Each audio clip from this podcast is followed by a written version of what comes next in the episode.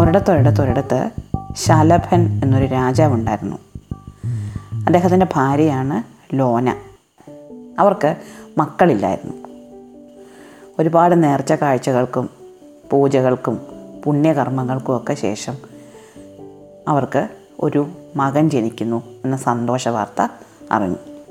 രാജകുമാരന്റെ ജനനത്തിനായി രാജ്യം മുഴുവൻ ആകാംക്ഷയോടെ കാത്തിരിക്കാൻ തുടങ്ങി. ആ സമയത്ത് ഒരു മഹർഷി കൊട്ടാരത്തിലെത്തി.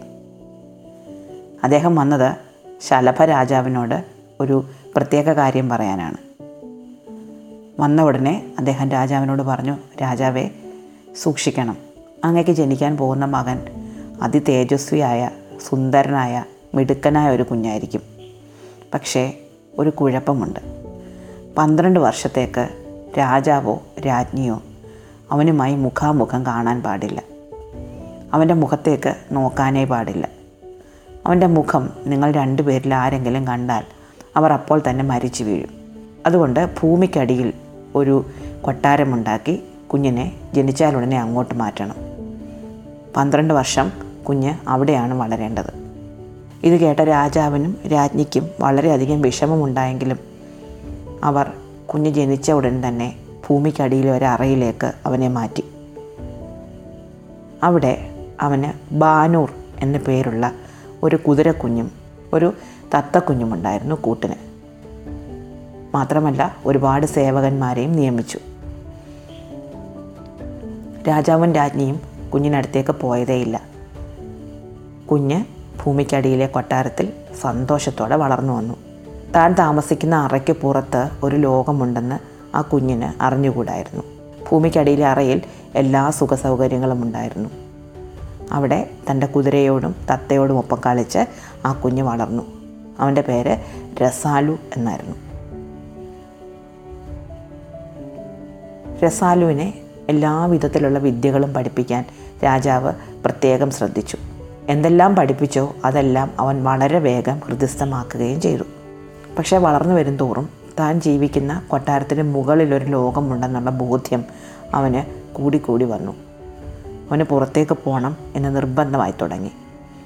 എങ്ങനെയെങ്കിലും പുറത്തു പോകണം എന്ന് വലിയ ആഗ്രഹമായി തുടങ്ങി.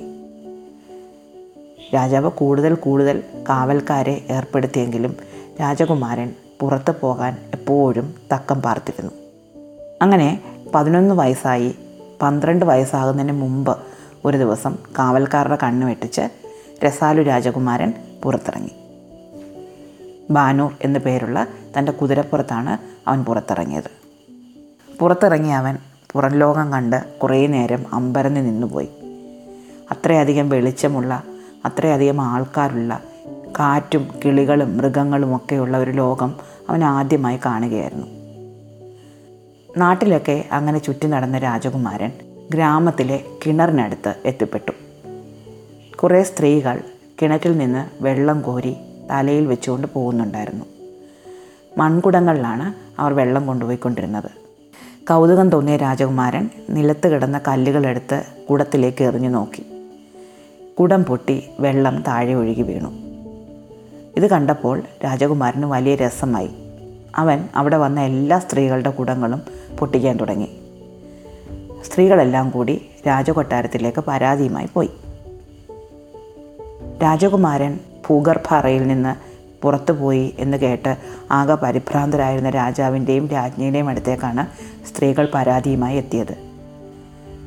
കുതിരപ്പുറത്ത് അമ്പും വില്ലും പടച്ചട്ടിയും ഒക്കെ അണിഞ്ഞെത്തിയ ഒരു രാജകുമാരൻ തങ്ങൾക്ക് നേരെ കല്ലെറിയുന്നു എന്ന് സ്ത്രീകൾ വന്ന് പറഞ്ഞപ്പോഴേ അത് രസാലു രാജകുമാരനായിരിക്കും എന്ന് ശലഭ രാജാവിനും ലോന രാജ്ഞിക്കും മനസ്സിലായി.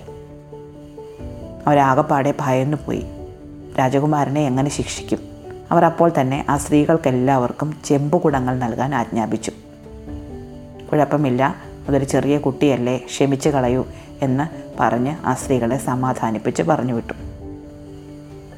സ്ത്രീകൾ ചെമ്പുകുടങ്ങളുമായി വെള്ളം കോരാനെത്തി വെള്ളം കോരി തലയിൽ വെച്ച് കൊണ്ടുപോകുമ്പോൾ രാജകുമാരൻ അങ്ങോട്ടേക്ക് അമ്പ് ചെയ്യാൻ തുടങ്ങി. അമ്പുകൊണ്ട് കുടങ്ങളെല്ലാം കിഴിഞ്ഞ് വെള്ളം പോകാൻ തുടങ്ങി. സ്ത്രീകളെല്ലാം കുടങ്ങളുമായി രാജാവിന്റെ അടുത്ത് വീണ്ടും എത്തി. ഇത്തവണ രാജാവ് ആകെ വിഷമിച്ചു എന്തു ചെയ്യും? പിടിച്ച് രാജകൊട്ടാരത്തിൽ കൊണ്ടുവന്നാൽ അവന്റെ മുഖം കാണേണ്ടി വരും. മുഖം കണ്ടാൽ അപ്പോൾ തന്നെ മരിച്ചു വീഴും. രാജാവ് തന്റെ മന്ത്രിമാരെ രാജകുമാരന്റെ അടുത്തേക്ക് അയച്ചു. കാര്യങ്ങൾ പറഞ്ഞ് മനസ്സിലാക്കാൻ ശ്രമിച്ചു. പക്ഷെ കാര്യങ്ങളൊക്കെ കേട്ടതോടെ രാജകുമാരൻ കൂടുതൽ രോഷാകുലനായി. ഇത്ര മനോഹരമായ ഒരു ഭൂമിയിൽ നിന്ന് തന്നെ ഭൂഗർഭ അറയിലേക്ക് അയച്ച് ലോകം കാണാൻ അനുവദിക്കാതെ വളർത്തിയ തന്റെ മാതാപിതാക്കളോട് താൻ ഒരിക്കലും ക്ഷമിക്കുകയില്ല എന്ന് പറഞ്ഞ് രാജകുമാരൻ നാട് വിട്ട് പോകാൻ ഒരുങ്ങി. പോകുന്നതിന് മുമ്പ് രാജകൊട്ടാരത്തിൽ പോയി രാജാവിനെ ഒന്ന് കാണണം എന്ന് അവൻ കരുതി. അവൻ നേരെ രാജകൊട്ടാരത്തിലേക്ക് ചെന്നു. രാജകുമാരൻ വരുന്നതറിഞ്ഞ രാജാവ് നേരെ പുറം തിരിഞ്ഞ് നിന്ന് കളഞ്ഞു. രാജകുമാരൻ പിന്നിൽ വന്നു നിന്ന് കുറേയധികം ബഹളമുണ്ടാക്കിയിട്ടും രാജാവ് തിരിഞ്ഞു നോക്കിയില്ല. ഇത് രാജകുമാരനെ കൂടുതൽ രോഷാകുലനാക്കി. താൻ ഒരിക്കലും ഈ രാജ്യത്ത് കാൽ കുത്തുകയില്ല എന്ന് പറഞ്ഞുകൊണ്ട് അവൻ പുറത്തേക്ക് ഇറങ്ങിയപ്പോൾ ഒരു തൂണിന്റെ പിന്നിൽ നിന്ന് ആരോ കരയുന്ന ശബ്ദം കേട്ടു. അത് ലോനാരാജ്ഞിയായിരുന്നു. ആ കണ്ണീരിൽ രാജകുമാരൻ അലിഞ്ഞു. അവന് ദുഃഖം തോന്നി. തന്റെ മാതാപിതാക്കൾ മരിച്ചു പോയിട്ട് ഈ ഭൂമിയിൽ ജീവിക്കുന്നതിലും നല്ലതല്ലേ? ഭൂഗർഭറയിൽ കുറേ കാലം ജീവിക്കേണ്ടി വന്നത് എന്ന് അപ്പോൾ അവൻ ചിന്തിച്ചു. അവൻ അമ്മയോട് പറഞ്ഞു അമ്മ വിഷമിക്കേണ്ട. എന്തായാലും ഞാൻ പുറത്തിറങ്ങിയല്ലോ. ഇനി പന്ത്രണ്ട് വയസ്സ് കഴിഞ്ഞിട്ടേ ഞാൻ ഇങ്ങോട്ട് തിരിച്ചു വരികയുള്ളൂ. ഞാനിന്ന് ലോകസഞ്ചാരം നടത്തി വരാം എന്ന് പറഞ്ഞ് കൊട്ടാരത്തിന് പുറത്തിറങ്ങി തന്റെ കുതിരപ്പുറത്ത് കയറി യാത്രയായി. കുറേ ദൂരം ചെന്നപ്പോഴേക്കും വലിയൊരു മഴ പെയ്തു. കൊടുങ്കാറ്റും. കാറ്റത്ത് എവിടെയും കയറി നിൽക്കാനില്ലാതെ അവൻ നോക്കുമ്പോഴുണ്ട് കുറച്ച് അകലെയായിട്ടൊരു ശ്മശാനം കണ്ടു. ആ ശ്മശാനത്തിൽ ഒരു വലിയ മരമുണ്ടായിരുന്നു. ആ മരത്തിന്റെ ചുവട്ടിൽ പോയി നിൽക്കാം എന്ന് കരുതി രാജകുമാരൻ അങ്ങോട്ടേക്ക് ചെന്നു. കുതിരയെ മരത്തിന്റെ ചുവട്ടിൽ നിർത്തി അവൻ അവിടെ ഇറങ്ങി മരത്തിനോട് ചേർന്ന് നിന്നപ്പോഴുണ്ട് ആ ശ്മശാനത്തിൽ ഒരുപാട് മൃതദേഹങ്ങൾ കിടക്കുന്നു. ഒന്നിനും തലയില്ല. ആ മരത്തിന്റെ ചുവട്ടിൽ കിടന്നിരുന്നത് ഒരു തലയില്ലാത്ത മൃതദേഹമായിരുന്നു. രാജകുമാരൻ ആ മൃതദേഹത്തിന് കുറച്ചപ്പുറത്ത് മാറിയാണ് ഇരുന്നത്. അപ്പോൾ പെട്ടെന്ന് മൃതദേഹം അവനോട് സംസാരിക്കാൻ തുടങ്ങി. മൃതദേഹം പറഞ്ഞു ഞാൻ കുറച്ചപ്പുറത്തുള്ള സർപ്പക് എന്ന് പറയുന്ന രാജാവിന്റെ സഹോദരനാണ്. സർപ്പക് രാജാവ് വളരെ ദുഷ്ടനായ ഒരാളാണ്. അയാൾ നാട്ടിലെത്തുന്ന എല്ലാവരെയും ചൂത് കളിക്കാൻ വിളിക്കും. കള്ളച്ചൂതിൽ തോൽപ്പിക്കും. അവരുടെ വസ്തുവകകളെല്ലാം ചൂതുകളിയിലൂടെ പിടിച്ചെടുത്തിട്ട് അവരുടെ തല വെട്ടിക്കളയും. ഇയാൾക്ക് ഒരു ദിവസം പോലും ചൂത് കളിക്കാതിരിക്കാൻ പറ്റില്ല. അങ്ങനെ ഒരു ദിവസം പുതിയതായി ആരെയും കിട്ടാതിരുന്നപ്പോൾ എന്നെ ചൂത് കളിക്കാൻ വിളിച്ചു. ഞാൻ കളിയിൽ തോൽക്കുകയും അയാൾ എന്റെ തല വെട്ടിക്കളയുകയും ചെയ്തു. അതുകൊണ്ട് ചെറിയ കുട്ടിയായി നീ ആ വഴി പോകരുത്. നീ തിരിച്ച് എങ്ങോട്ടാണോ വന്നത് അങ്ങോട്ടേക്ക് തന്നെ പോയിക്കൊള്ളൂ. രസാലു രാജകുമാരൻ പറഞ്ഞു ഞാൻ തിരിച്ചു പോകില്ല. എനിക്ക് പന്ത്രണ്ട് വയസ്സാകാതെ ഞാൻ എന്റെ രാജ്യത്തേക്ക് തിരിച്ചു ചെല്ലില്ല എന്നെന്റെ അമ്മയ്ക്ക് വാക്ക് കൊടുത്തിട്ടുണ്ട്. അതുകൊണ്ട് ഞാൻ മുന്നോട്ട് തന്നെ പോകും.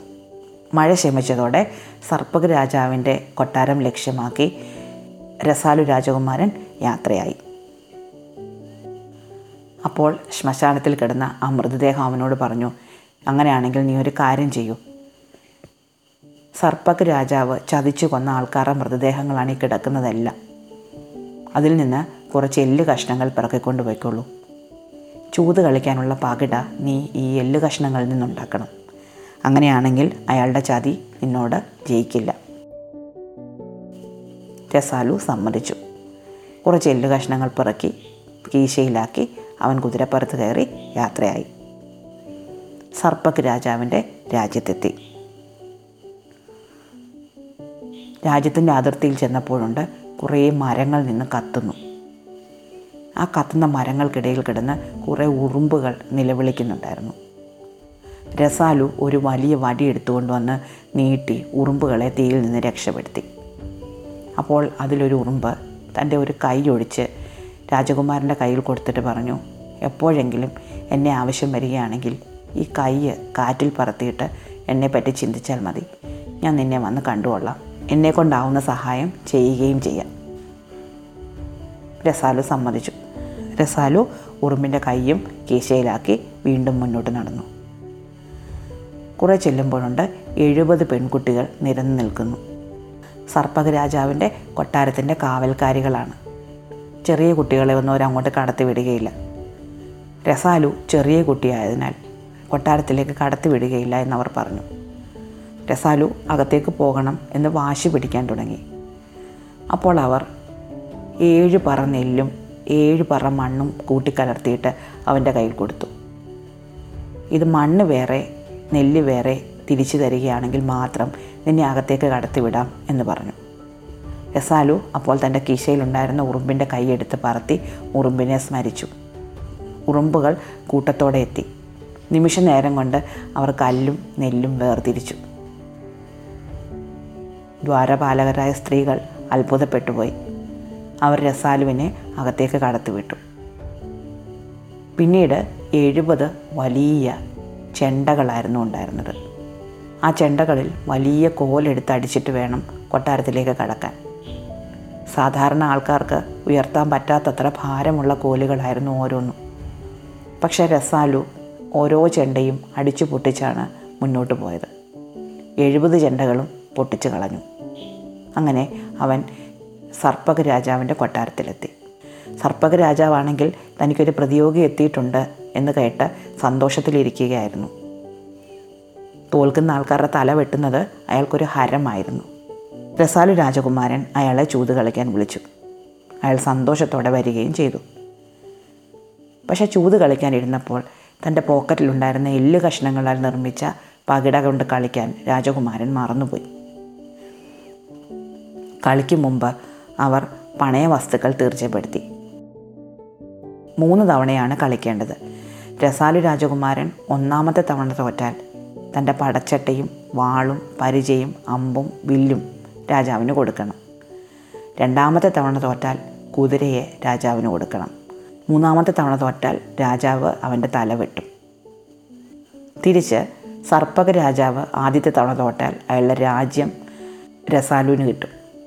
സർപ്പക രാജാവ് രണ്ടാമത്തെ തവണ തോറ്റാൽ അയാളുടെ സ്വത്ത് മുഴുവൻ രസാലുവിന് കിട്ടും.